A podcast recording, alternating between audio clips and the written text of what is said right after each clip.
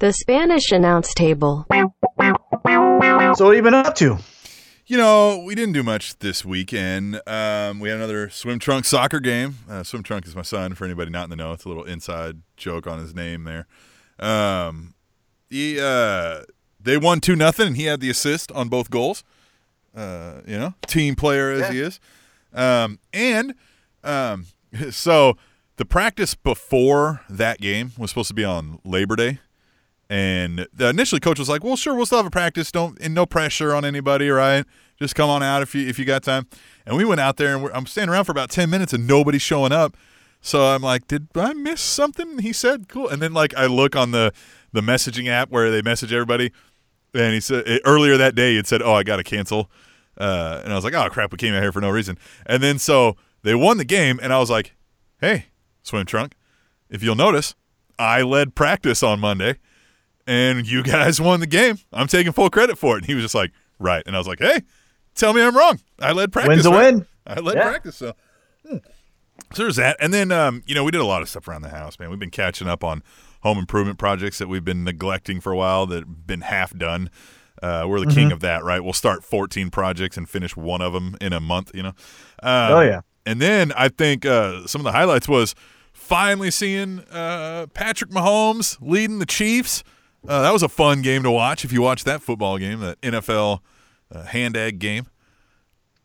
I did not, and I can tell you why. Well, I'll tell you why when we get to what I did this weekend. Okay. But I was unable to watch that game, and I was – whew, it was hard. Okay. Yeah, the highlights of it, though, I'm assuming you saw. That was a fun – not to make this an NFL podcast, but It's been a long anticipation for us Chiefs fans, if you're a Chiefs fan. Who do they play this week? They play Pittsburgh at Pittsburgh. And you know very well yourself that Le'Veon Bell is not there. Fucking they took him off. Took him off the My fucking first overall pick in fantasy football fucking lays an egg and just says, just suck it. And then my second pick was Carson Wentz, and he's still hurt. Yeah. Mm. But you know who won me? I won this week. You picked Carson Wentz, Eric Berry, Le'Veon Bell. Picked all the hurt ones. No. Right. So those were my first two picks, and it sucked. But I did win in fantasy football this week. And you know who was the deciding factor for me? Who's that? Alex Smith of the Washington Racial Slurs. Right. Yeah, he did have himself a good game too. Although I did catch – they were comparing those numbers, right? They're like, yeah, Patrick Mahomes did a thing, but Alex Smith did a great game as well because he had high numbers. And then somebody brought up that like he only had two of his completion passes went further than 10 yards. And they were like, yep, that's Alex Smith. That's the one we remember. Yeah. But if I understand correctly, and again, we'll get off the football topic here in a second, but one of those touchdown passes that Mahomes had was just one of the – right, but they were just one of those like – I got it. I just toss it in front of me. Tyreek Hill is a cheetah, and he literally just runs past and grabs the ball and runs it in. So that's a handoff. I think they can change the rule to more accurately describe what that play is by saying anything that is in the pocket should be less than a yard. Should be a run. Yeah, you know what I mean. Anything that's still, if the running back and the quarterback are both still inside the pocket, I don't care that he tossed it to him. That's a handoff to me. And it should still be a fumble if they drop it. And you know what I mean? Because you're still run blocking.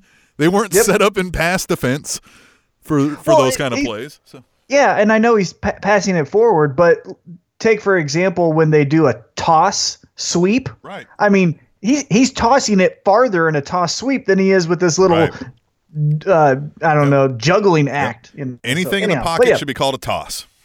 Yeah. Exactly. So anyhow, the Chiefs won. Now they play the Steelers next week. Ben Roethlisberger rapes women, doesn't tip. He can suck it. Right.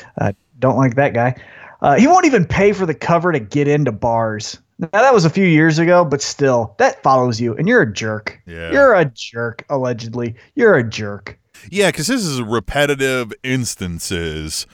You know what I mean? Like, you know, I can, even if you did something really bad, if you've. Years have gone by and you haven't done something since and you've tried to clean up your image and you do stuff in the community. I'm like, okay, we'll move on, right? We won't just keep addressing it, right? and we'll let you make a mistake and move on. But yeah, this guy finds ways to prove that he's still a douchebag, right? Yep, yeah. Exactly. Right. All right, well, so that was mostly mine, right? We watched the Chiefs win. We watched K-State get their just get outclassed.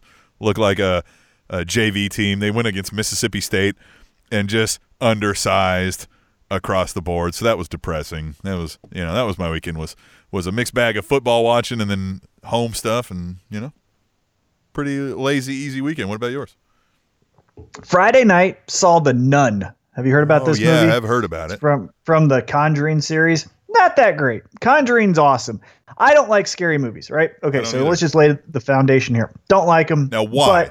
Are they the same reason? I just find that the story's not that great, and it's just scary. Cool. Right. Yeah, you startled me. That's great job, guy or woman. You startled me. Now I'm awesome. However, The Conjuring was a good story. I like the story of that, right? Right. Allegedly, it's true, whatever. Anyhow, The Conjuring is really good. The Nun is a spinoff, I think, or maybe a prequel to The Conjuring. Okay. Thought it was all right. The action, some of the story didn't make sense. It was a little bit too ABC. So we saw that on Friday night. That was good. Saturday, went up to Glory MMA and Fitness. Did 3 rounds to see how the shoulder was of sparring. 2 rounds with Anthony, who has a fight coming up on the 22nd. That sucked. Yeah. He first round, he just was like, hey, let's break a sweat, right? Because it was first round for both of us. And he had been grappling beforehand. I was just showing up. Like, so I was completely, you know, creaking and cracking. He's warmed up. He's loose. Yeah, he's warmed up. I'm still trying to touch my toes. You know, it was one of those things. So he didn't do much. He just jabbed me a couple times. Right. The second round, I went with this really tall guy, which tall guys I just suck with. I don't. The motion of punching up just is so awkward for me. Right. So tall guys, I just hit them in the sternum a lot. They hate that too. They're like, huh! That's what you hear a lot. You just, huh! So it's fun to me. Right, yeah, just, huh! You know. But I don't want to hit their head because I don't want to punch up. It's so weird. The guy was like 6'3", maybe 6'4". So he was too tall. But anyhow, that was that third round then. Anthony put it on me. Just kicks. He probably has the best kicks in MMA. He uses his kicks like a jab. It's so incredible. So that was my Saturday. Then my Sunday, the reason why I didn't watch the Chiefs game is I watched the football to stay up on the fantasy football. But then at 3 o'clock, which was kickoff for the Chiefs, I went up back to Glory, and I sparred 5 rounds with Anthony, and he beat the fuck out of me, man. Yeah. Like, again, first round, you know, and he was doing like private sessions beforehand, so he was warmed up. Again, I'm still trying to touch my toes kind of thing. Second round, he starts turning it up. Third and fourth round, fuck me, man. It just, you know, it was like he's a machine. And for anybody who's maybe new to our show or just doesn't know what we're talking about Anthony Sharkbait Gutierrez. You can look him up.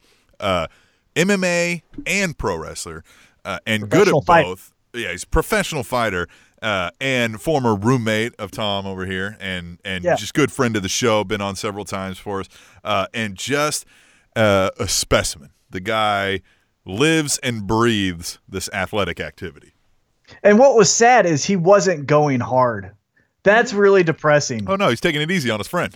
I know. That's what was depressing. Is I was like, I'm trying at max effort because of my out of shape, rusty ass, and he's going maybe 45%. I maybe pushed him to 65%. There was probably 2 different times where I was the aggressor landing maybe some good jabs, but for the most part, how did your ass get rusty?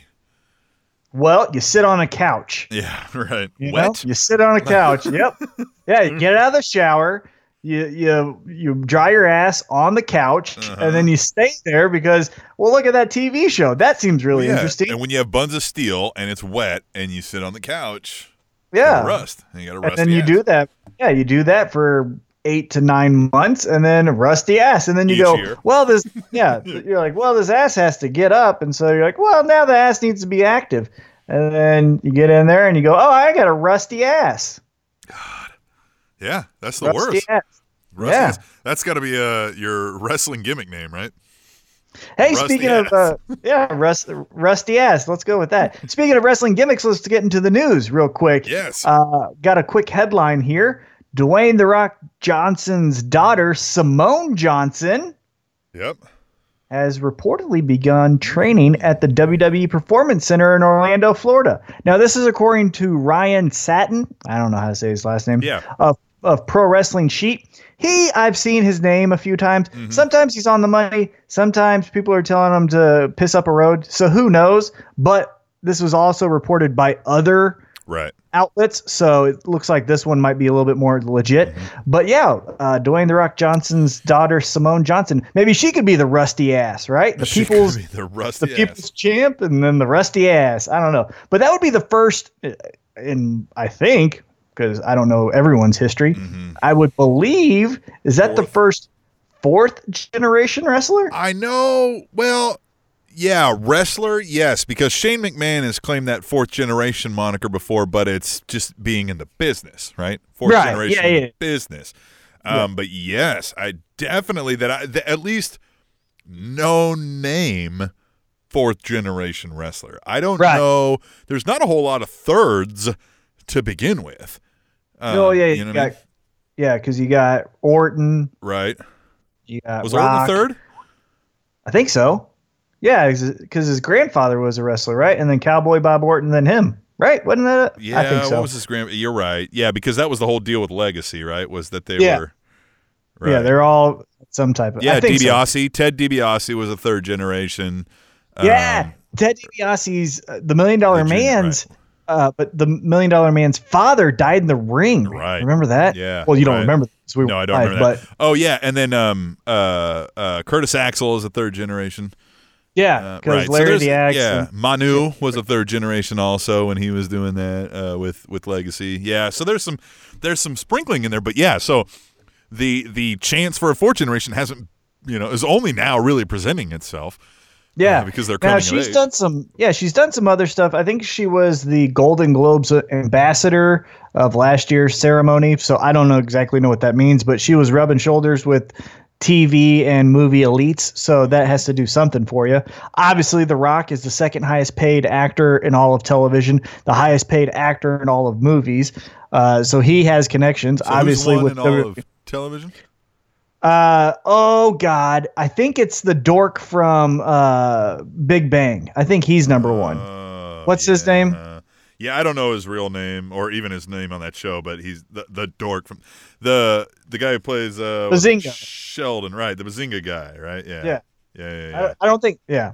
Sheldon sounds right. I thought his name was Bazinga, but apparently that's not. I don't watch the show. What he says. Yeah, I don't watch the show either. Unless I don't watch the show, Paul. Why would I watch the show? Yeah. Well, unless what's-her-name's on the screen. I will watch if she has a scene. The pretty blonde girl. Ass. Yeah, the Rusty. Right. Yeah, that is neat. It'll be interesting to see if she's, makes anything out of this. Because, what I saw was working out at the Performance Center, right? Yeah, and what a perfect time.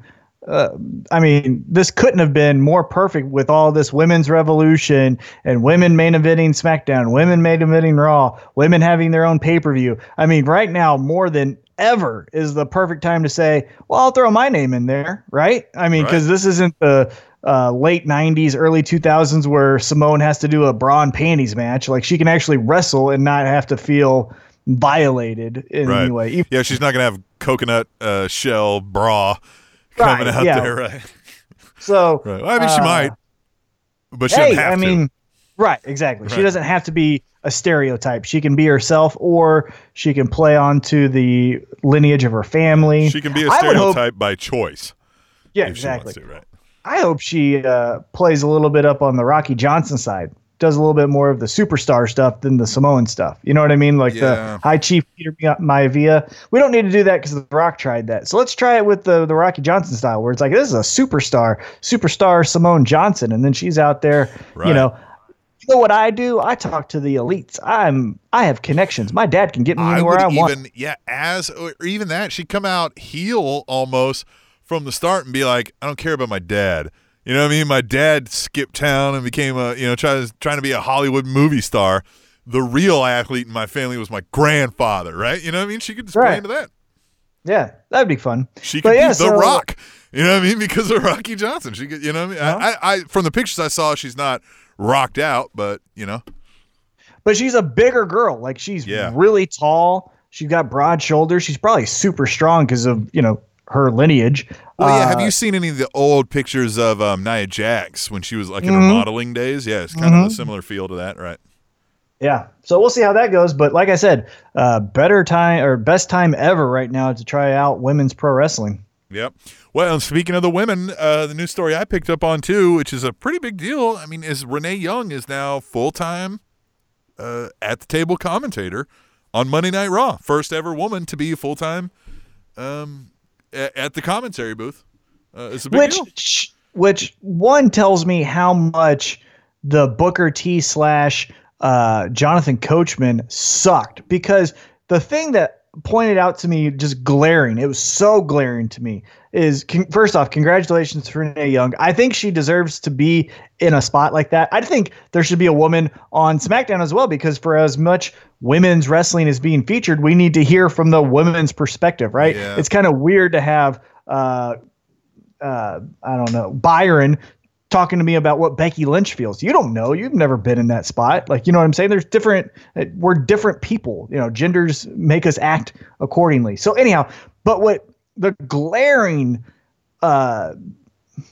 stat to me, I guess, is, for lack of a better term, is that, so Renee Young goes full time on Raw, and even though Corey Graves does Raw and SmackDown, where we could potentially, you know, give him a break one night a week. Nope, we still keep him on double duty, and we take out Coach. Like, that's how bad Coach was. Well, here's why I think that is too, because Corey Graves is really good at something they want done that's not typical in real sports settings of your commentary booth, right? What you were told in any kind of journalism school, no doubt, because you went through that with me. To be in a situation like that, if we're going to call a football game, the goal of the commentator is much like the goal of the official, is that even though you're hearing my voice the whole time, you shouldn't remember it. It shouldn't be what sticks out about the product, right? And Renee Young's doing an amazing job of that, because when she first started dabbling in this like commentating thing, and they were putting her on NXT, I remember thinking, not so good at this. Now, fine, because it's like I don't notice it being bad, and I don't notice it being, you know what I mean, like the point of the show. But in wrestling, that's not the same. They want a little more of that because it's storytelling, right? And that's where Corey Graves is the best out of any of them that they have on any show, period, for the storytelling part of the aspect, right? You can say Morrow and Michael Cole are really good at their play-by-play, but when you want somebody there spitting that story, Corey Graves can really get into that on the characters and get into more of the nuances and kind of have those funny quips. And that's where I wonder where, like you said, if she's also on SmackDown, will you lose that like aspect? Although maybe not, because he's given Tom Phillips the business, and Tom Phillips is the play-by-play, so he could just move that to Michael Cole, because it's going to sound weird if he's ripping on Renee Young the whole time, right? I mean, that's not going to go over well, I don't think. So a little bit of a balance they got to go with there. But, yeah, I definitely think she's definitely good at what she's doing. I haven't thought, oh, man, Byron was so much better at this or whatever. You know what I mean? Whoever it is, right? Booker T or Coach or whatever, right? So, no, I think this is good, and yes, WWE is always late to the party on this whole equality or women's thing. So that it's taken this long is a bit of a, like, of course, WWE, but definitely good for her. And obviously this is something she's wanted for a while, because she's been lobbying to do this for a bit. So good for her. Well, but I just wanted, you know, you have Corey Graves on both shows. I think if you were going to make a switch of any kind, this is your opportunity to then create two different voices for two different shows. You know, again, with this brand split, it's supposed to sound different, but it won't sound different if Corey Graves is on both shows. Again, he does amazing, but Jonathan Coachman, he's been in the wrestling business for what, 10 years? Yeah. Longer? And he still can't do half as good as Corey Graves. That's what I'm saying. Like, That's how bad you suck. Who's a woman that could do that and be Corey Graves like to fill that role on SmackDown that's not currently wrestling? Like, I think if somebody like Alexa Bliss could do that when she's done and retiring, those kind of things. But like, who? I don't know. Who's a quick wit and can tell the story, right? I don't know as far as that goes, but I know that the other female that they were given a tryout for during the mixed match challenge was Beth Phoenix. So I don't know if maybe Beth Phoenix can get in there. And then, I haven't heard her. But right, I've never watched mixed match challenge. But when I was there for SmackDown, and then they did the mixed match challenge, the 3-person booth was Corey, Michael Cole, and Beth Phoenix. So maybe Beth Phoenix can get in there and do it. Yeah. I mean, there's plenty of, another good person that could have filled that role, but she's no longer with the company. He'll probably never come back. But AJ Lee would have been great, right? Yeah. She was very witty. See, that's it. You find somebody who's a wrestling fan, because that's what they tripped into Corey Graves, if we forget this, right? Like, Corey Graves, you can argue the best person they have in the commentator booth. There's so many different variables at what each position does, so it's hard to kind of measure against each other, right? Like what Michael Cole does versus what Corey Graves does, completely different scenarios. And if you tried to switch them, they'd both suck. So, you know what I mean? Well, maybe not. Maybe Corey Graves could do what Mike Cole does. But, it's just that, with Corey Graves, they weren't, looking for this commentator. It was like, oh, you're hurt, you're injured, we like you. Here, why don't you try this? And they realized, oh, crap, he's really good at this, right? So right, exactly. Right. So maybe we can find a female in that realm, too. That's what I'm saying. Maybe we can find, again, the one that comes to mind, but I don't think she'll ever return, would be AJ Lee. I think AJ Lee on SmackDown, because then that's where you can keep Byron and Tom, and then the heel personality is actually a female. Crazy concept. They don't all have to be baby faces when they talk. Right. Then you do AJ Lee to fill the Corey Graves spot, and then on Raw, you have Renee Young, Corey Graves, and then Michael Cole. And then now you have two distinct voices for two distinct shows, because when you do these dual branded pay-per-views, all I hear is Corey Graves throughout the entire night. Yeah. And that's I get it at one time, right? Because you were low on people because Booker T's very bad at his job. But now, I don't know. That was my glaring admission. Again, Renee Young, I think she's great. So far, I haven't noticed anything really bad. I like her perspective on the women's wrestling. Yeah. She gives good insight. It makes sense because she's a woman. Yeah, but there is that, too, that she's also not a wrestler. So, yeah, she's a woman, and she gives a different insight on the women's wrestling, but she's also not a women's wrestler. So, you know what I mean? Yeah, I'm okay. Let's find, maybe on SmackDown, let's find a women's wrestler, like you said, a Beth Phoenix or an AJ Lee or a – right, who even – you know what I mean? They've tried to roll Lita. Yeah, they've tried to roll Lita in on those panels, but I've never really been impressed. She ain't good. Yeah, her promo skills have not improved over the years. You know who would also be maybe good at that spot? Remember Ivory? Yeah. Ivory would be good. Probably 40 years in the industry now for Ivory, you know what I mean? So, yeah, maybe so. There's even some outside the WWE umbrella that we may not even really be on our radar. So, yeah, who knows? But good for her. Definitely deserving. Definitely can hold her own on there. Definitely is doing a good job. So, congratulations to Renee Young. Yeah, now let's get into your thoughts. What were your thoughts of the wrestling week in WWE and anything on the outside? I did watch ROH also this week. Really? Tell me about that. They had a 30-minute Iron Man match between, I forget the other gentleman's name, but it was Jay Lethal and another guy, and that was good. Ended in a tie. Of course, they went to sudden death, but really good match. Of course, Jay Lethal is just good, man. He's really good in the ring. Always fun to watch, right? If you're going to sit down and watch a wrestler, Jay Lethal is a good one to watch. I don't like his finisher though. I don't like his finisher because the finisher requires the other guy to put out his neck and then jump along. Obviously we're suspending our disbelief, but that one's a little too far fetched. Yeah. But yeah, he's great.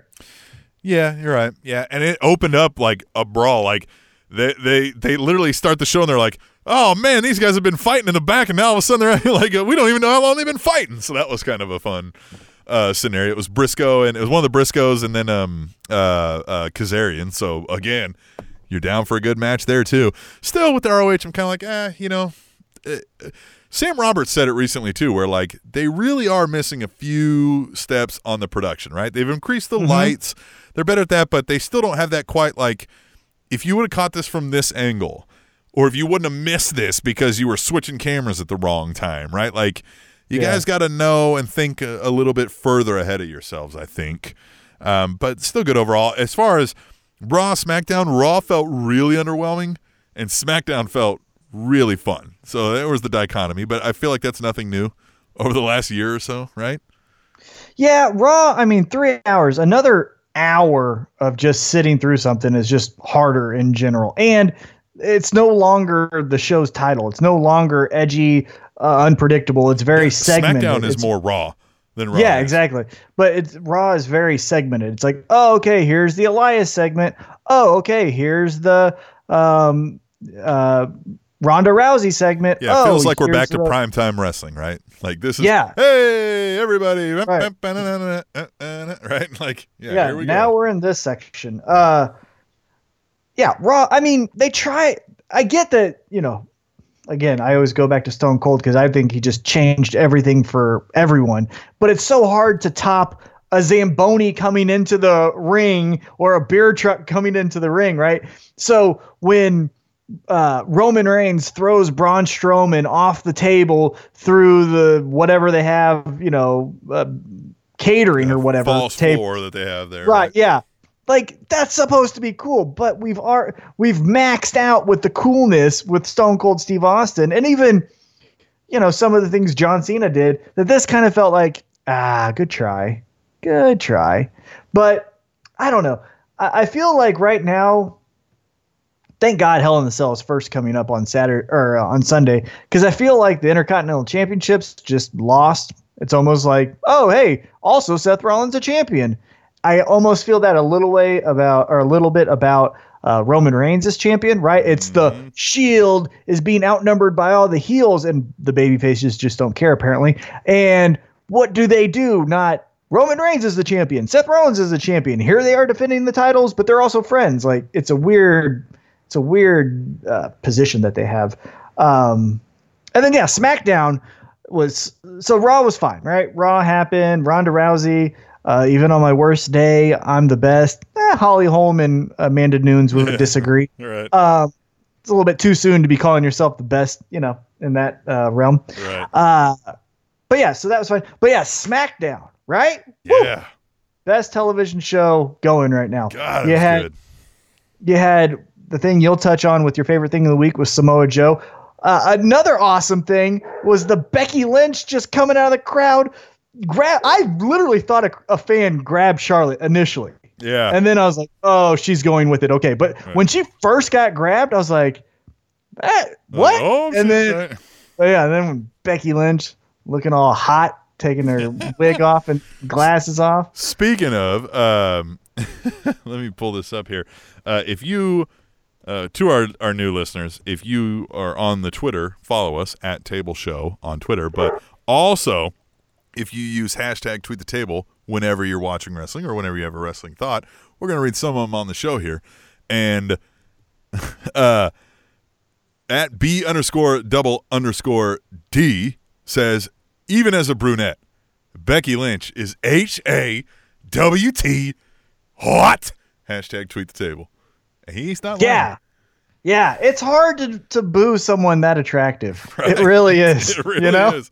It's like, that's again going back to like why it's hard to feel sympathetic for Roman Reigns. He's a good-looking guy. As a man, I'm jealous. Well, and then with Becky Lynch, she's so pretty. I don't want to boo her. Like with Becky Lynch, it's one of those where you're like, wow, like if I was trying to find a flaw, it would be hard, right? You're like, wow, okay. You're a very attractive person, you know? Well, when she was a baby face and doing all the puns, you're like, aw, right? So she suckered you in with the, like, cuteness. And now she's doing all this heel stuff. And it's kind of one of those weird things where, like, am I aroused? You're like, yeah, right. I might be aroused. Like, I don't want to be aroused because that's a very heelish thing you did. I didn't know this about myself. Right. Yeah. Someone just told me I'm aroused, and I think I am. Like, so it's hard. And not to say other women aren't beautiful, right? Charlotte's beautiful. Sure. Bailey, Sasha, all of them were beautiful. But I'm just saying, with Becky specifically, it's just like, I don't know, because now I don't want to boo this. Right. Like, I don't want to boo this. Pretty cool. Right. I don't want to boo this unless she wants me to boo it. All right. Right. Yeah. You're like, is that what you want me to tell you? Like, oh, well, we can. The other thing, though, that I was going to bring up on the week of wrestling, have you seen on Twitter, and if you haven't, you should get on Twitter right now and check it out, but have you seen this weird beef, and I'm not in the know, so maybe I'm getting worked, but there's a weird beef on Twitter between Cody Rhodes and then Bullet Club member that Tama Tonga or however. Let me find it. Yeah, what is it? I know what you're talking about. Tama Tonga. Yeah. And like there's this weird where Tama Tonga and then Haku's son, or maybe that is Tama Tonga. Again, I'm not in the know. I'm starting to like fill in the details today. But they're like, hey, it's recruiting season, Bullet Club for life.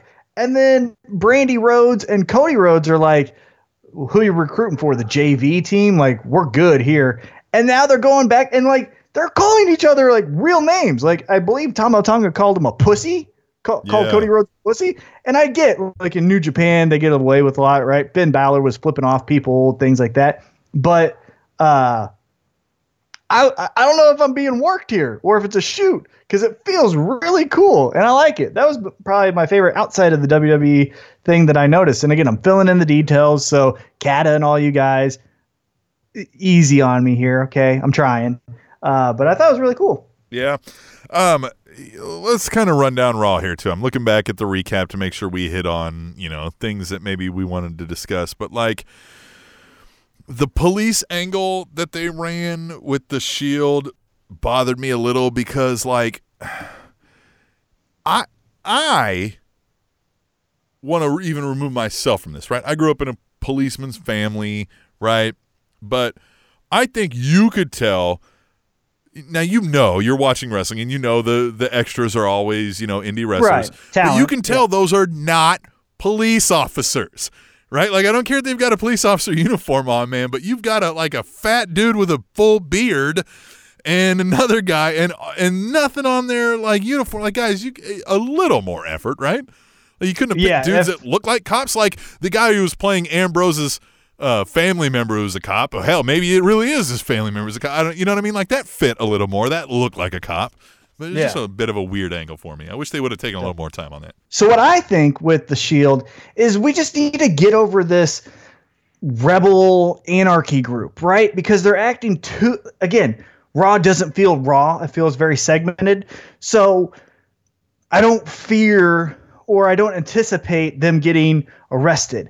It just feels like... Baron Corbin's telling them to do this. And then, I don't know. Again, I get that Ambrose has a relative, but when did Seth Rollins and Dean Ambrose just wield the power to say, I'm going to arrest you? No, I'm not. I'm going to arrest you. No, I'm not. That felt weird. Yeah. I don't know. I don't like it. I'm not a big fan. I mean, either. Yeah, you know, and a shout out to a friend Dan the Cannon from an old wrestling podcast that he used to do. He says one of the things he hated the most in wrestling were cops and lawyers, right? Because we're supposed to be suspending our disbelief. And, man, you could arrest everybody in wrestling for what they do to each other, right? So the cops and lawyers thing is really kind of, now you're getting into this valley of, well, hey, man, you know, like, yeah, but what about, you know, he threw him through the floor earlier, right? Like, what are you talking about? Another thing that didn't kind of make sense to me, again, is this Kevin Owens thing. Now he's suddenly mad at Bobby Lashley for no reason. Like, well, not no reason, but now it's that instead. And are we going to see something with that? Because you're going to talk about Bobby Lashley later, but, like, where does that go? Like, what are we talking about here? Yeah, and I will get into more detail about what I liked from Raw. My favorite thing was from Raw. It's the Bobby Lashley thing. But what didn't make sense, even though it's my favorite thing, is, okay, cool. Bobby Lashley now is going to start a program with Leo Rush as his manager. He didn't even, Leo Rush or Bobby Lashley, address that Kevin Owens wants to essentially kill him and that he's going to kill the roster because he hates him so much. He just went into, like, curls, which I love. Like, that was awesome. The thing that doesn't make sense is Kevin Owens saying, all this blood is on your hands. What? Why? Why now? Yeah, why now?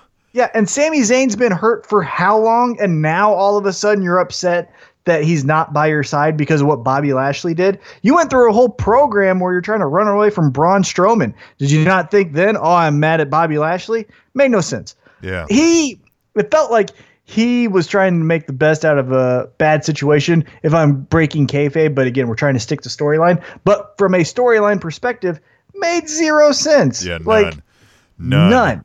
Another thing is we got what I may have changed my tune a little because we talked last week with the Authors of Pain and now having Drake Maverick as their manager, and we were like, you got to stop wearing the outfits. And he came out in the outfit again, and I was like, gosh, dude, you really got to stop it. And then I started to realize I was like, maybe not. Maybe I don't like it so much that it's better, right? I really want to punch him in the face now, right? Like, really want to punch him in the face now. It's the little brother who dresses up like Big Brother, and everyone goes, hey, little brother, you're a dweeb. And he goes, really? You want to bring that up with my Big Brother? Right. And then like, hey, easy. Okay, everyone's friend. But he can't keep doing that. Like, if he's going to manage other people, what if he managed Alexa Bliss? Is he going to run out there in that outfit? Like, what is he going to do? I mean, it's 2018. Right, we'll see. Yeah, good. But I do like it because the one thing that I said is dress him up in a suit. Well, that's kind of cool. Right. You know what I mean? So dress him up like a dweeb. He's a good-looking kid. You know that's what I'm saying. If you dress him up like a dweeb, well, then I'll boo a little bit more. But if he kind of looks like what I want to look like, except for being 3'6", you know, hey.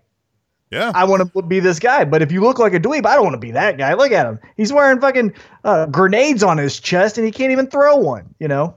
Another angle is the Bobby Roode, Chad Gable thing. It looks like, I don't know, man.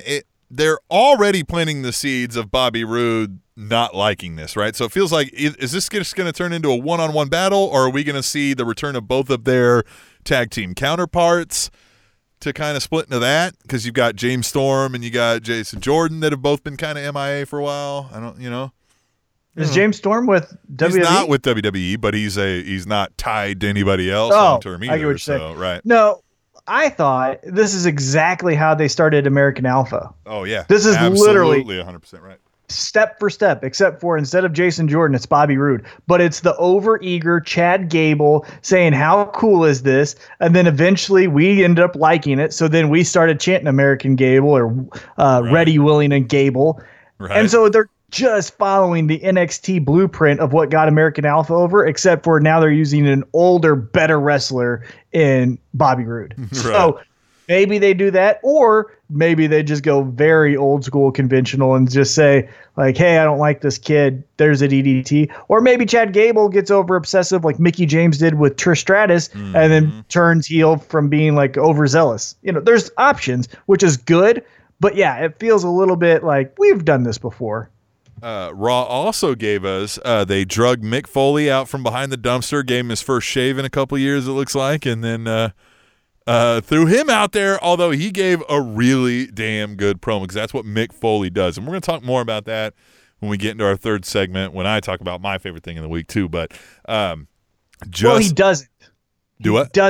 He doesn't always give a good promo. True, he doesn't always. Right. That's what I say. If we remember his time as Raw general manager and his teeth falling out when he got too excited or forgetting who people were. He's not necessarily always giving the best promo. No, he did great this time. When not regular week in, week out, where he's got to be the major focus of it. Right.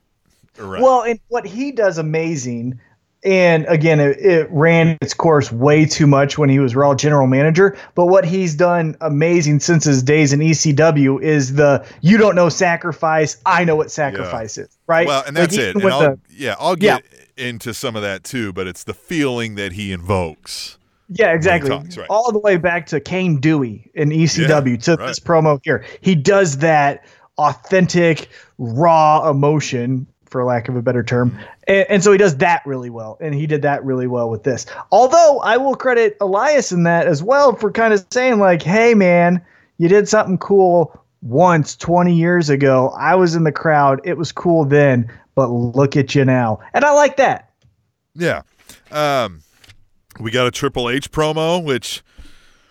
Who cares? Yeah. And by the way, you dumble dork dweebs, why are you running a freaking super show thing in Australia the night of Khabib versus Conor McGregor? Like, I know that not every wrestling fan is an MMA fan. Not every MMA fan is a wrestling fan. There's, you know, some separation there. We don't know what was booked first, you know? Well, but still, god dang, man. Like, I don't know. You're WWE. Well, if they were booked first, though, then you'd say to UFC, why did you book? You know? Because that's the event of the night. No one. That's what I'm saying. If you're going to go up against, now that we've had a few weeks, if you're going to go up against Conor versus Khabib, give me something more than two over-the-hill, non-storyline wrestlers wrestling for. Oh, but that's not what they think. Unquote. They think that's the draw. It's not the last time. No, it's not the draw. It's not the draw. They think it is. But it's not. Yeah, it is. They think they're mistaken. No, we also got a Styles empty arena promo, which left me with empty feelings too. He just doesn't move me, man. Wait a minute, on SmackDown? Yeah, on SmackDown. Oh, SmackDown. Yeah. Right, no, right. I liked it. Why didn't you like it? He's not good. He's very good. He's not as bad as the person I'm going to say, so don't take it this way. But he has a little bit of that Brie Bella rehearsed line problem, right? I'll give you a little bit of that, yeah. And I just kind of lose it sometimes because I'm like, dude, you've been doing this a long time, and this is one of your best friends. If you can't channel like this is a real thing, you know what I mean? Like, we're talking about your wife and your kid and your longtime friend, and you can't make this sound somewhat real? You don't have some real hostility towards Samoa Joe somewhere in you hidden somewhere that you can pull out for this? Like, you know, from back in the day, like nothing? Yeah.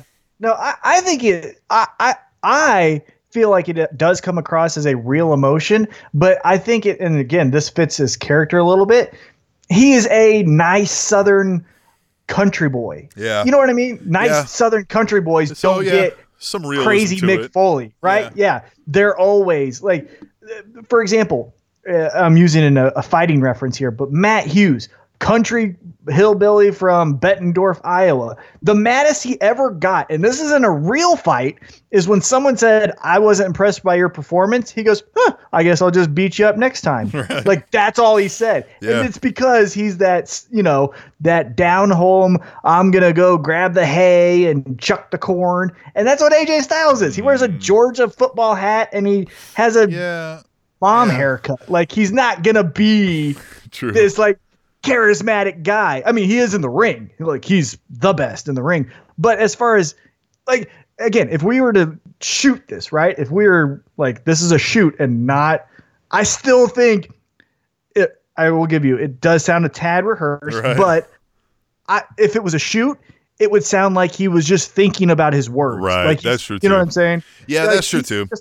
He's just a country boy with, you know, a PlayStation 4. Speaking of words, Jeff Hardy told us all he's going to hell, I guess, in a promo that sounded like he was on more drugs than Aaron Rodgers. So there was that. Good God. And Jeff Hardy, you know, you want to talk about just someone that makes you scratch your head.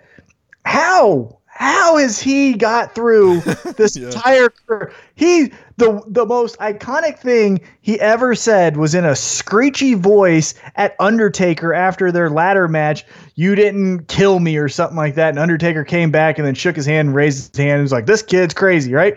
Because he, you know, people are like, oh my God, I just don't want Jeff Hardy to do a swanton on the edge of the ring, as if that really is the hardest. I've put together hundreds of rings. It's just as hard anywhere else in the fucking ring. Right. Goofballs. Anyhow, but we're telling Jeff Hardy, like, please don't do a swanton on the edge of the ring. But you know what? He can't do anything else. Right. All he can do is close his eyes, and oh man, he painted his eyelids, and then jump. Like, that's his bread and butter is, hey, cool art on my face. Ended it with, and then I'm going straight to hell. Enjoy the show. And I was like, wait a minute, what? Like, that was really out of place. It was like, dude, what? He's out of place. Yeah, he is out of place. And then we got Brie Bella and Maurice to end the show, which was, you know. We haven't seen. I haven't seen Maurice in a while, so that was. Yeah, it wasn't good. Yeah. I mean, it's Brie Bella, and it's Maurice. Yeah, Maurice is a little out of practice. Yeah, that's for sure. Credit to her though. Credit to her. She looks phenomenal. I did not realize it's only been 5 months since her baby. Yeah. Good God. Yeah. Well, at B_D or at B_D mentions that. He says, Maurice had a kid 5 months ago and looks amazing. I had a cookie 10 minutes ago and I look like a beached whale. Hashtag tweet the table. Yeah. I look like hairy yogurt and I just had shoulder surgery. This person produced another person and looks better than me. Yeah. Let's see what else do we got. At Katie First Lady says, if / when Samoa Joe ever writes a book, he should always read just like that. Hashtag tweet the table. And it's great, and I'm going to talk about that in my next segment, so we don't have to hit that too hard. But, man, especially the AJ Styles promo seemed worse when you compare it to the guy he's fighting when he unleashed what he unleashed. But that's a little bit – they had a little bit more – totally different angles, of course. Yeah. Right? Well, and a little bit more editing and some fun. Yeah, you know. Yeah, right. Just the picture of him at the end with the wife and kids all smiling. Yeah. God, that was great. Oh, yeah. That was fun. See, and we're going to talk about it more, but it's eliciting emotion, and that's something that I'll hit on later in our second segment. But that's pretty much the gist of the things that, at the Iceman Forever says, damn, this stuff with Samoa Joe and AJ Styles is getting good. Most definitely Iceman approved. Hashtag tweet the table. And at Tariq _Ahmad says, Samoa Joe is a great nighttime storyteller. Hashtag tweet the table. I wanted to get a few of those in. Remember, hashtag tweet the table on Twitter.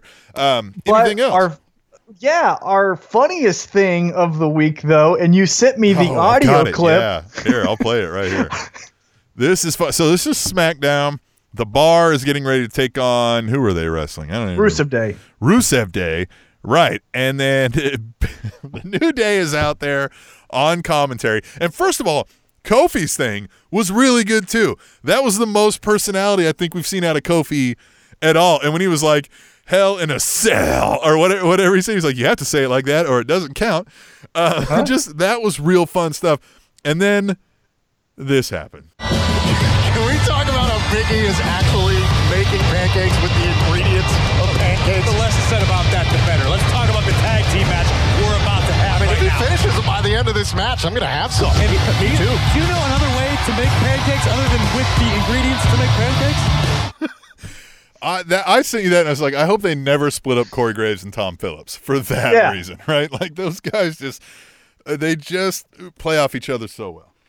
Yeah, Corey Graves, to me, always felt like he fits better on SmackDown because the thing between him and Byron seems fun and genuine, and then the stuff between Tom and Corey seems genuine, and then even Tom and Byron have a little bit of this weird like friendship, but like he's a dork and they're both saying that about the other guy kind of thing going on. Right. I like that the Rusev Day won over the Bar. Right. I really thought that on SmackDown, that's where we were going to see the dissension and the crumbling of Rusev Day. But they gave them the win, or they got the win, I should say. Mm-hmm. And I also liked how they got it. Aiden English sacrificed himself so that Rusev could get the win. I hope they play into that on Sunday. Mm-hmm. I thought that was a really, really bright spot for SmackDown as well. Again, SmackDown, outside of the 2006 storyline between Randy Orton and Jeff Hardy, is just awesome. Brie Bella and Maurice. Well, but Brie Bella and Maurice are going into the Miz and Daniel Bryan story that I'm still invested in. The only thing that sticks out like a sore thumb is this very bored super athlete Randy Orton and Mr. Jumps Off of High Things, Jeff Hardy, and like that, get out of here. Like the high thing that jumps off of high things. Exactly. Like that. Yeah. Right, yeah. I don't necessarily dislike that they're on SmackDown. It's just not those two together. Yeah. And Nakamura is just like an afterthought. He's supposed to be the United States of Nakamura is fun. Yeah. Let's run with that. Right. He should have little people. I don't know if we can call them midgets anymore, but we should have them little people, and they should be the citizens of the United States of Nakamura. Right. They should walk out with him. I am a Nakamerican. Yeah, and he should have a flag, and they should all be Nakamorans. Proud to be a Nakamerican. Nakamerican, yeah. Right. Look at these Nakamericans, and they all just come out and they sing like "We Are the World" or something. No, they gotta sing that. Proud to be a Nakamerican. Where you know what I mean? Like, I'm free. Right. Yeah, it's sing like a knee to everyone's face. Right. It's exactly. What I need to be. I'm gonna stand up. Yeah. That's what Kick I need him to in do. The face. Right? Exactly. Yes. Like, screw off with this stupid Jeff Hardy, Randy Orton thing. Let's run with the United States of Nakamura. That's where we need to go. I love it. I love it. All right. Well, anything else before we cut out here? We gotta talk about Hell in a Cell coming up. We gotta do our picks and favorite thing. But no, other than that, I think we hit it all. I'm just really excited now about this United States of Nakamura thing. Get these old guys out of here. Yeah. Let's run with the stars. Yeah. Now we're recording on Wednesday night, so we haven't seen NXT yet. It just finished or was an hour ago or something. So I haven't seen that yet. But SmackDown, I think, saved the week for me because I was like, oh, Raw. Ugh. Yeah, Raw is just it's hey guys, doesn't everyone love the Shield? Yeah, but not this way. Right. Yeah. I think we love the Shield when the Shield wrecks shit and like causes havoc. We don't like the Shield again. Roman Reigns is too attractive and too awesome to be sympathetic. And same with Seth Rollins and Dean Ambrose. Right. Dean Ambrose is married to Renee Young. I don't feel sorry for that guy. Yeah, no. Ever. And look at Seth Rollins' abs. You know? Yeah. I don't feel sorry for that guy. No. But if they're wrecking shit, I'm like, okay, I like this. But don't make them sympathetic. Their life has been too great, even though we don't know what their life is. Yeah, I'm not going to feel sympathetic that they almost got arrested by people that are half their size. Right, like that, exactly. Like, I didn't think that was going to happen. Yeah. Yeah. All right. Anyhow, that's my thoughts. We will take a break. We will come back to the Spanish Announce Table in a short break. We're going to talk about some Hell in a Cell. Fun fact, Kane was the first masked WWF/WWE champion. Hey, this is Kyle O'Reilly. You're listening to and loving the Spanish Announce Table.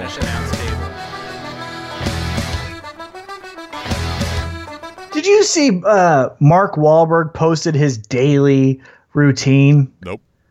He's full of shit. He is full. You want me to tell you? Here you go. Yeah. Wakes up. First off, what time do you think this fucking liar wakes up? Oh, Jesus. I'm sure he said 3:30 a.m. 2:30. Okay. Sure. 2:30 a.m. Okay. 2:45 prayer time. I call bullshit. Wait, whatever. What? Yeah, 2:35 prayer time. 2:45. So he wakes up at 2:30. Wakes up at 2:30. 2:45. Yeah, does whatever. 2:45 prayer. Okay, fine. Okay, sure. 3:15 breakfast. I don't know how you pray. I don't know, but that seems kind of long. Whatevs, right? Yeah. 3:45 to 5:15 workout. That seems stupid. Wait, say it again. 3:40 to 5:15 workout. Oh, okay. Yeah. All right. Yeah, I could see that for a guy like that, I guess. No. What are you doing? 100 reps every time? Shut up. The workout should be over an hour, even if you're. It shouldn't be right. It shouldn't be right. Yeah, you're right. Yeah, at some point you're just you're hurting yourself more than you're doing any good. Now, my beef with this is he's not telling all the truth as well. So, because then he puts 5:30 post-workout meal. Okay, that makes sense. Yep. 6:00 shower. Okay. But then 7:30 is golf. So from 6 to 7:30, you're showering. I think you're bullshit. Yeah. Okay. And then 7:30 to 8 is golf. Who can golf in 30 minutes? Yeah. You're and fucking you have lying. Golf on your property? Like, what are you talking about? Yeah. Yeah, you just to hit it and walk after the ball is going to take 12 minutes right there. Yeah. Once. Get out of here. Well, and unless you have a full-size golf course on your property, I'm assuming you've got to get there.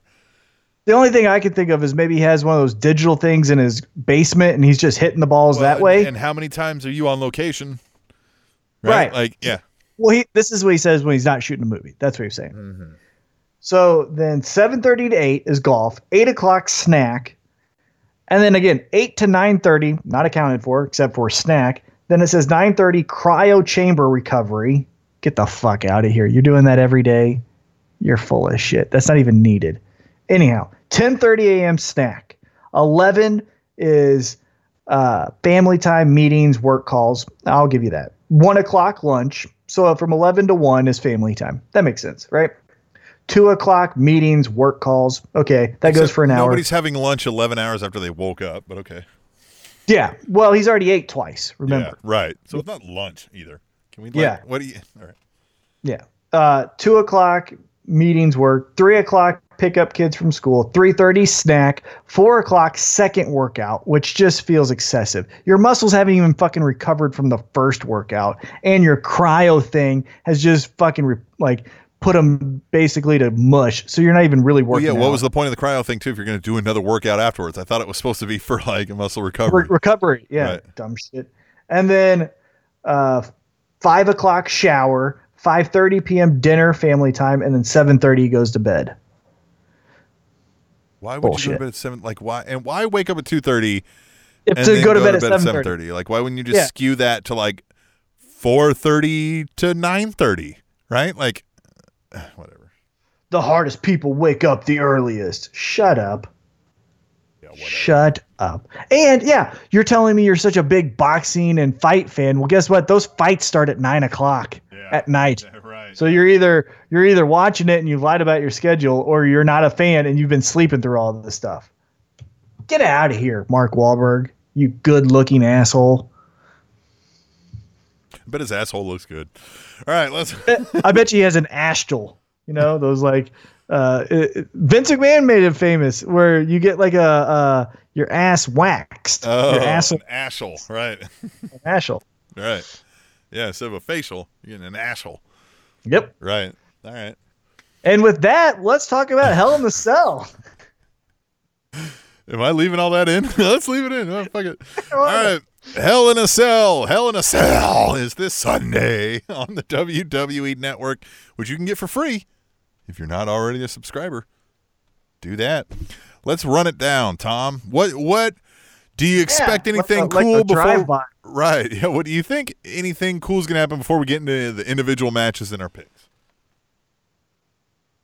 Do I think anything cool? I think there's going to be groundbreaking, anything like that, anything really neat of note. I think what we'll leave talking about is some major spot that happened between Roman Reigns and Braun Strowman in the Hell in a Cell, especially with Mick Foley as a special guest referee. Right. Because it's the, 20-year? Yeah. Or it was the 20-year, right. Yeah, so Braun Strowman, hell, he could throw Mick Foley off the damn top of the cage again. Yeah. You never know. He'd sign up to do it, I'm sure. Maybe not now. Now he's got his own money from his writing and stuff. Might not do it now. Yeah, I think you're right. Let's just get into it. Let's start with the SmackDown Tag Team Championship match. The New Day versus Rusev Day. And I think Rusev Day is winning this so they can continue what you're talking about, right? I don't think they're going to pull the trigger on the Rusev Day split yet. I think they want to, if they're smart, they don't do it yet because there's still more story to tell. Definitely. You know, so I want to go with, unless you get one of those where I'm going to change that. New Day's going to win because there was, even though Aiden English is on the good side now, he does some slight thing that costs them a match, but he was trying. Right, like he was trying to do something right, and it just didn't work out, and Rusev's kind of like, okay, I get it, you know what I mean, like that makes sense, but still, why were you trying this, right, those kind of things, right, that's where I think it's going to go, so I'll pick New Day to win. Yeah, I got New Day, and I think it's Lana does something. Lana either on accident screws up Aiden English messes up, Rusev thinks it's Aiden English's fault when it's really Lana's fault, something like that, but I got New Day, because I think just the New Day, right? I think they might just hold on to it until the Usos get a re-push, or maybe when the Bludgeon Brothers come back and just be like, oh, you forgot about us? We taking these back. You know, something Bludgeon like that. Bludgeon you, yeah, right. All right, Raw Tag Team Championships. Dolph Ziggler and Drew McIntyre against Seth Rollins and Dean Ambrose.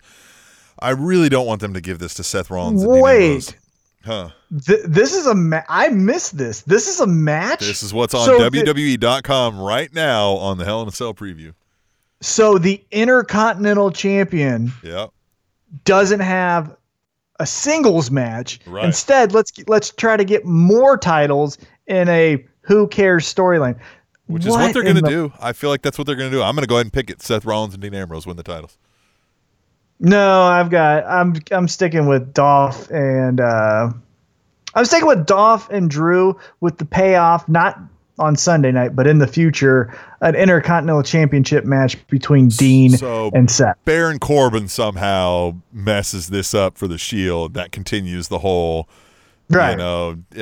tension between Baron Corbin being the authority and the Shield. Yeah, and then the Shield goes, hey,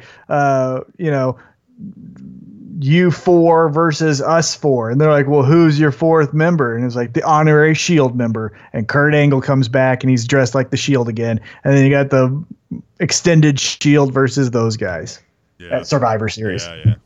Damn, I just booked that. Yeah, I like it. It's good. Hire T-Mac. All right. That was so easy. And then we've got a Hell in a Cell match, Jeff Hardy and Randy Orton. Yeah, why? Yeah, why? Can we pick why? I mean, because Nakamura's the champion, so why do that? Why? Well, because Randy Orton says he's going after everybody that the crowd holds in high esteem and dear and is their darlings, right? Well, then go after AJ. Yeah, well, maybe he's next. Maybe he's got to get to Jeff Hardy. So I'm going to go with Randy Orton, brutalizes Jeff Hardy somehow, and wins this in a dirty tactics. Does continue this new version. That? Well, no. It's this new version of the legend killer, right? It's not the legends I'm killing. It's all the, yay, the bubblegum fan favorite. Yeah. Yeah, I'll go Randy Orton too. But Nakamura doesn't have a match. Correct. At least that's listed right now. Yeah, no. Yeah. Could be on the kickoff show. What in the hell, guys? Yeah, and you don't even include him in it, right? You could have at least made Nakamura the special guest referee. Timekeeper. Good. Yeah. The ring announcer. They should have made him the ring announcer. All right. Him and then Andrade Cien Almas, guest ring announcers. Daniel Bryan and Brie Bella versus The Miz and Maryse. I'll go. Yeah. It's Miz and Maryse. You got to keep going. I don't think you're gonna. Fuel. Yeah, pour more fuel on the fire. Oh, I wish they would. I hope they do, but I don't think they're gonna. I'm gonna pick Daniel Bryan and Brie Bella, and we get the yes chance here. No, but I'm still going. No, because then that makes sense. Because then Daniel Bryan's like, "We beat you," and then Miz says, "Well, you actually never beat me," and then that's how you get their one-on-one match again. But shit, it would be so much more entertaining if you just made Daniel Bryan just lose his shit. Way to go, WWE, to take the hottest wrestler in the past 5 years and just make him feel like a regular fucking wrestler. Good God. Anyhow, side note, that was that. I'm going Miz and Maryse. Okay. Well, I was going to go non-finish. I was going to go like a DQ or disqualification. Yeah. But, yeah, that's what I'll do. I'll go DQ. DQ. Well, what you could get is something like that where it's a non-finish where one of the wives gets somehow accidentally injured by the other male, and then that increases the feud beyond there, right? Yeah. Where Daniel Bryan could accidentally hurt Maryse, right? So then it's a little bit of a gray area, right? The babyface did the bad thing, albeit accidentally, and now The Miz has full justification to defend his wife's honor. Yeah, that would be cool. Right. But they'll probably do with the Miz beats, somehow hurts Brie and then, by accident, right? Yeah, and then Daniel Bryan grabs a chair, gets himself disqualified. Miz and Maryse win, but we get a yes chant. That's what I'm going with right there. Okay, perfect. All right, SmackDown Women's Championship. Charlotte Flair versus Becky Lynch. And I don't know how to pick this one because I feel like they've got to continue it, right? It's too hot. She's on fire being Becky Lynch. But I don't know the best way to continue it, right? If I'm booking this, I don't know the best way to continue it. Becky Lynch somehow beats Charlotte Flair in a way that makes Charlotte go, no, I'm justified that I get this rematch and blah, blah, blah. Or Charlotte Flair still wins it somehow through a sneaky quasi-almost cheating tactic, right? And then Becky Lynch can go, again? Like, you know what I mean? Like, oh, the big bad Charlotte Flair had to, right? That kind of thing. I don't know. I don't know which way I want to go with this one yet. By the way, the night that we're recording, September 12th, 2018, Ric Flair got married for a fifth time tonight. Are you for real? Yep. So congratulations to Ric Flair. Congratulations. Fifth time's a charm. Yep. Maybe. Anyhow, yeah, we'll see. So I got Becky Lynch, and I think we almost go just full ass kicking. Yeah, but I don't know, man. If she doesn't win it, can you imagine how the crowd's gonna? You know, the heat, they may go for the heat play here. They recognize that Becky Lynch is getting cheered in this, right? And they're trying to curb it where they can, but they're also not putting the brakes on it because of it, right? So maybe they'd be smart to just roll with it. Give us Charlotte in a somehow dirty, you know, almost dirty. Like what's a you kind of cheated, but you know what I mean? Like it was technically in the rules kind of thing. Or you just grab the tights. Or you grab the tights. Without the ref looking at it. Right. Yeah. Yeah, just do something where the crowd's like, are you fucking kidding me? Right. You guys are dumb, right? Like get them mad about it. Right? Yeah. So I'm going to go with Charlotte Flair. I'm going to go with Charlotte Flair retains. Or even better, you have Charlotte get the pinfall. But Becky Lynch has her foot on the rope, but the ref never sees it, so he counts the threes. Yeah. He counts the three, and then Becky's like, I didn't lose! Both shoulders pinned, but Becky actually got her shoulder up, but the ref didn't see it. Right, something like that. Right. But I'm still Becky Lynch. I still think Becky Lynch will stand over a broken body of Charlotte, and then that's when we get the baby face, oh my God, this shit is serious, and then Charlotte goes crazy. You got Charlotte Flair pins Becky Lynch. Becky Lynch's foot was on the ropes, and the ref didn't see it, and Charlotte Flair was using the ropes for leverage, and the ref didn't see it. Right? Well, that'd be a little bit much. But yeah, I know what you're saying. Both feet on the ropes. Ref didn't see it. All right. Raw Women's Championship, Ronda Rousey versus Alexa Bliss, and Ronda Rousey's winning this. I don't even know why we're doing this. Everybody knows this. They're not taking that off of her now. You don't think? No. What about a natty turn? Ooh, a natty turn, huh? Yeah. Nah. Says I'm tired of carrying your ass. Yeah, they'll wait. Yeah, because then you know, like, then they'd go on without the title, and I think they want Ronda Rousey making the media tour with this still a little bit longer. Yeah. All right. Then I'm going that too. All right. WWE Championship, AJ Styles, Samoa Joe. Man, I feel like it's AJ Styles has had this for a really long time, and Samoa Joe is red hot right now with what he's doing, but I still feel like they're just going to keep the AJ Styles train rolling. God dang it. If this was Paul Heyman writing, you'd have fucking Wendy turn on AJ. Yep. And then Samoa Joe gets the win. That's the shit that his daughter slaps him. You know what I mean? Yeah. Like, yes. Oh, God. Remember when Sandman's son did the Raven cross thing to him? Because Sandman was on his knees and he's like, come here, son. Come here. And then Raven jumped the gun and hit Sandman in the back of the head with the kendo stick. But then Sandman's son did the tilted head back cross thing. God, that was so cool. Yeah. Man, that would have been so cool if we get something like that, but it won't. I got Samoa Joe though. I still think Samoa Joe somehow cheats to win. I think that's what, and then AJ's really pissed. And then Samoa Joe comes out on Tuesday night and is like, Wendy, you were great on Sunday, you know, something like that. See, the only way I see that is if Vince McMahon has bought into Samoa Joe's promo ability. Because otherwise, I don't see him putting the WWE Championship on Samoa Joe. He's just not his kind of guy. Well, the WWE Championship isn't the Universal Championship. You know what I mean? If it was Samoa Joe as the Universal Championship, I would agree. But the WWE Championship is now just a glorified Intercontinental Championship. Which is weird because that's the one that holds the lineage of the actual WWE. That's so weird. It doesn't make any sense. But... I got Samoa Joe. I think Samoa Joe, just for freshen things up, give AJ a renewed get after it kind of feeling. Okay. All right, then the Universal Championship. Roman Reigns, Braun Strowman, Hell in a Cell, Mick Foley, special guest referee. It is totally Roman Reigns. Way to give the money in the bank to a guy that's going to lose. Maybe not, though. Maybe not. You might get a Braun Strowman with it. No. And then the Shield has reason to keep chasing him down and try to get it back. No, you're wrong. Yeah, I'm going to go with Braun Strowman. Good. Yeah. Right. Because that would be cool because then they would have all the titles on Raw. What? Because then they would have all the titles on Raw. So the Dolphin, Drew are the tag team champions, and then Braun wins, and he's the Universal champion. So they're the three most powerful men in the. Oh, those three guys have all the titles, right? Yeah. You were saying they have all the titles on Raw. I was like, well, they've got titles on SmackDown too. I didn't get what you were saying. Like those three people have all the titles of Raw. Yeah, that's what I mean. Yeah. I think this is going to be the most exciting show. There's definitely some elements where they could surprise us and, you know, change our minds.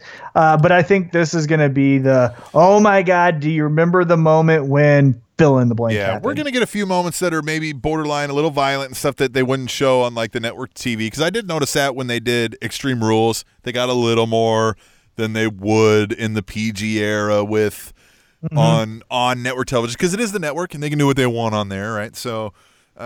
we may get a little bit of that where we're like, ooh, I didn't think WWE would do that, right? So I didn't think they'd set them on fire, right? That kind of stuff. So maybe there's something like that. I don't know. Overall, yeah, not a terrible card of matches. Some definite good storylines, mostly from the SmackDown side, but we'll see what happens this Sunday on Hell in a Cell. Anything else? No, I think I'm good. All right, then we will take a break. We'll come back and talk about our favorite things of the week when we come back to the Spanish Announce Table. Fun fact, Mickie James is the only wrestler to win PWI's Woman of the Year while competing for two different companies. This is Rob Schamberger, the Artist Champions, and you're listening to the Spanish Announce Table. All right, man. Which one of us is going first here? Favorite thing of the week. I'll go first. And my favorite thing of the week is promos, right? And we got a little bit of this 2 weeks ago, and now we got more of it this week. We had a Triple H, we had a Mick Foley, but the Samoa Joe, if you're going to call it a promo, it's a little bit more of a vignette, but it's this idea of something that I feel is a bit of a lost art in this ever talked about thing where they give them this over scripted speeches and stuff. They just seem to be missing on the ability to draw an emotion out of the viewers. And that's what Samoa Joe did amazingly well with this bedtime story. Now, he's been running with the same shtick. The whole night AJ thing has been the same thing. So if I told you on paper he's going to come out and do it again, you would have said, oh, man, he's going to make reference to that again. But he hit a home run with it. It was even better than anything he's already done. Just really, first of all, well-written. You know what I mean? Nursery rhyme, as it were, with the vignettes of the story and just the way Samoa Joe delivers it. And that's something where we kind of hit on with the Michaels Undertaker thing and where Triple H was always good at what he does and where Mick Foley knows how to do it. It's the timing. It's the delivery. It's the emphasis behind the right words, right? It's the pausing when necessary. How is that not better instructed and trained and learned to these guys now? I mean, like, and is there guys with that we're just not highlighting? Like, where's the breakdown here? That's a good question. I don't know. But what I also like about with these recent promos is the relatability, right? Like you can relate to AJ Styles being pissed off at Samoa Joe because Samoa Joe is saying things that would make you mad if you were in AJ Styles' position, right? It's the exact opposite of Jeff Hardy talking about, I'm going to go to hell and back. What? No one knows what that means. You're just speaking out of your ass, right? You're just speaking to fill time. Where when Undertaker says, you know, you didn't retire or you're not staying retired out of respect, you're staying retired out of fear. Well, that's a relatable thing. Yeah. No, I'm not. You know, I'm doing like you can relate to what they're saying, and there's raw emotions because you know either what they've been through or you've been through it as well. Even going back to last week when they did the split promo between Charlotte and Becky Lynch, and Becky Lynch was like, "Screw you, you know, silver spoon bitch." You know, we all know who that woman is, and we've all felt like Becky Lynch, even though Becky Lynch is the heel. And on the other end, we've all felt like Charlotte, and Becky Lynch is being just a selfish bitch. You know what I mean? I even like Triple H's aspect of the whole like, well, when you're a prize fighter of this level, people's predictions shouldn't mean anything to you. Why did you show up here? Like that was a believable thing too. Like you're like. Really? This bothered you that much, you nerd? Like, what are you doing here? You're supposed to be a badass. And you cared about what Shawn Michaels was saying? Right.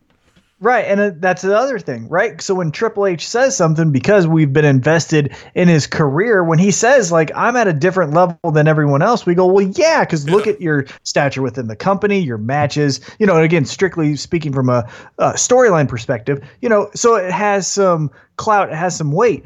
But I think why these promos have been hitting home runs lately is because it's the relatability, it's the believability, and it's the time.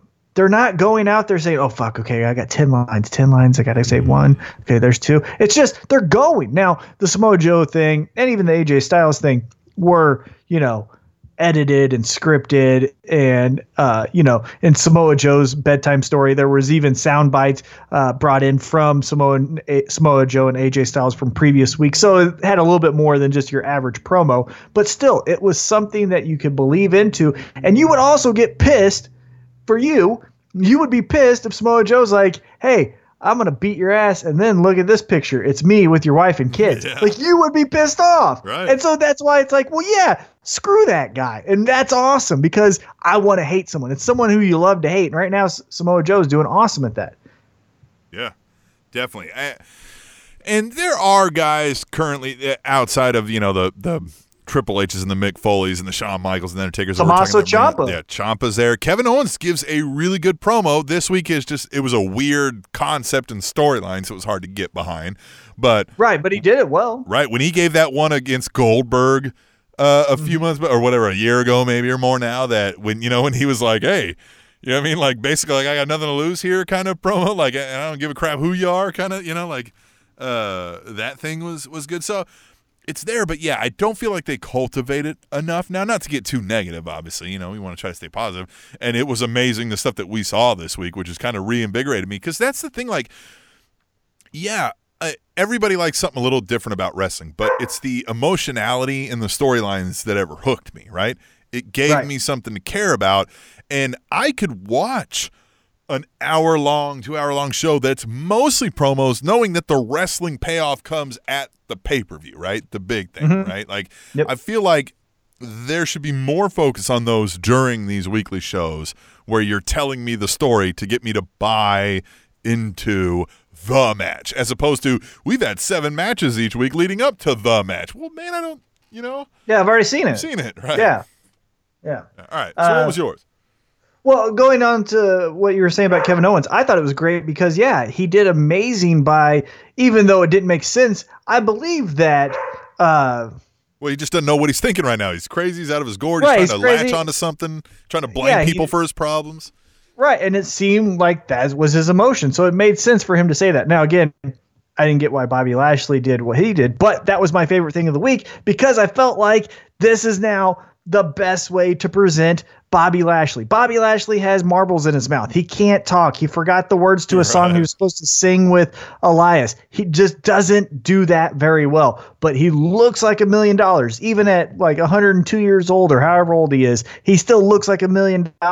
And Lio Rush, to play along with the AOP and Drake Maverick thing, Lio Rush is a miniature 10-pound version of Bobby Lashley. So, of course, you want to beat up Lio Rush, but you're not going to do it because he's standing behind Bobby Lashley, right? And so there it goes. Now, again, you could go babyface, and you could make Lio Rush sing all the praises of Bobby Lashley, his MMA career, his ECW championship, his win over Roman Reigns. Like, you could go that way, and then we're like, hell yeah.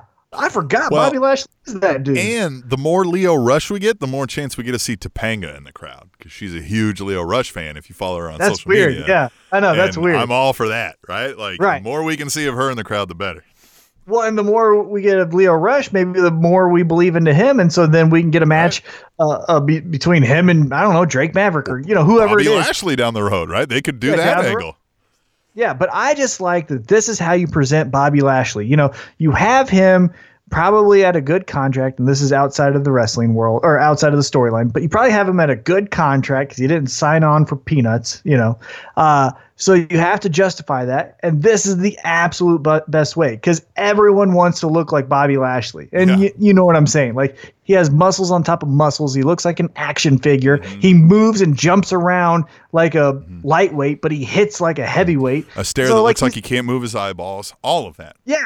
I mean, he's the man. Like, he looks like the man. And so we need someone charismatic to tell you that he's the man. It's great also that it wasn't Paul Heyman, right? Paul Heyman's 106 years old as well. Like, we don't need another. And blah, blah, blah. How great would it be now? It doesn't feel like Bobby Lashley would break bread and be led around by a guy like Paul Heyman. Well, I mean, maybe, but I get what you're saying. Right. It just, for me, it's just new blood being introduced. Because let's just say Bobby Lashley goes babyface with Leo Rush, and Leo Rush does go with this whole, look at what this guy's done in his career. He does great things to the community, and it's not corny, and we buy into it. It's awesome. Big brother, little brother, we love this Leo Rush, Bobby Lashley thing, right? So then after Daniel Cormier just beats the fucking brakes off of Brock Lesnar, and Brock Lesnar never wants to fight again because he shouldn't do this fight, he comes back to WWE with his tail between his legs. How much fun would a Brock Lesnar, Bobby Lashley match be that's being promoted by Leo Rush and Paul Heyman? Yes, gosh, that could be great. You know what I mean? It's the... Now, again, I don't know how great Leo Rush is on the promo, but he seems like he knows that he thinks he is. You know what I'm saying? He's got it. You could tell. Granted, he had time to practice what he was going to say here and do it, but you could tell he's got a rap to him, right? Like, that's what I'm saying. This is not his first rodeo in getting out there and spitting some lines to folks. Well, yeah, if you ask him, is he good, he's going to tell you yes. And that's what the most important thing is, I believe, in cutting a promo. He's going to take 5 minutes to tell you yes, and that's what you want, too, in a guy who's going to cut your promos. Right. And to go back to the singular moment where they kind of bought into each other, I like when Bobby Lashley looked at him and he's like, "What are you doing?" Right. And Leo Rush is like, "Hey, man, like, I'm just trying." And then Bobby Lashley's like, "All right, well, then keep on trying." Man, like, yeah, exactly. It was that big brother, little brother thing. Again, something, even if you're an only child, that you at least can relate to. You can show, okay, you can see a little bit of where they're going. Now, if you have brothers and sisters, then you're easily relatable to what's going on. Well, another thing they did, too, is what Theo mentioned. He says, at Theo75 on Twitter says, "I'm very surprised that Leo Rush did not fly across the gym after Bobby Lashley patted him on the back. Bobby must have great control of his strength. # tweet the table." That was a good touch, too. It showed, like, he was like, my man was like, oh, like, you see the discernible physicality difference between these two, which even leaves that open, right? Let's say they have a great working relationship moving forward, and he's his manager or his hype man or whatever. When that goes sour, that little man, big man story can be told there too. And all you got to do is hark back to little things like that. Like, he should always be a little over aggressive on his congratulatory slaps on the backs or the whatever, right? When he tosses him something, it takes him back a little or whatever, right? Like, I feel like that's something they should stick with. Yeah. If they, if on Monday night, Bobby Lashley beats, I don't know, Curt Hawkins, right? Leo Rush should get in the ring. They should do a chest bump, and it should knock Leo Rush back out of the ring. The fist bump hurts his hand, right? Like, and then later in the night, as they're leaving, they're like, "So, what do you guys think about this partnership?" Leo Rush has a cast on his hand. Like a soft cast, right? Yeah. Right. His wrist is taped up, right? Just little things like that. Exactly. Yeah. I like that a lot. It's my favorite thing. It's my favorite thing of the week. I think it was awesome. Again, I've been saying this since his days in TNA when it was MVP just hyping up Bobby Lashley. And you go, yeah, this is the shit right here. This guy is awesome. This is what we're doing in WWE. So it's going to be on a much bigger, grander, more controlled storyline. And I love it. I can't wait. That's my favorite thing of the week. All right, man. Gosh, we got Hell in a Cell coming up. This week was not terrible. Leading into Hell in a Cell, decent go-home show, especially for SmackDown. Really good one. SmackDown was really good. Yeah, so I'm excited for that. And, man, I don't even know where else to go with this, man. We'll just call it, huh? We'll just end the show. Sounds good. Let's end it right there. All right, we will be back next week with more Spanish Announce Table. Fun fact, the Dudley Boys were in TNA longer than any other promotion they spent time in. The Spanish Announce Table.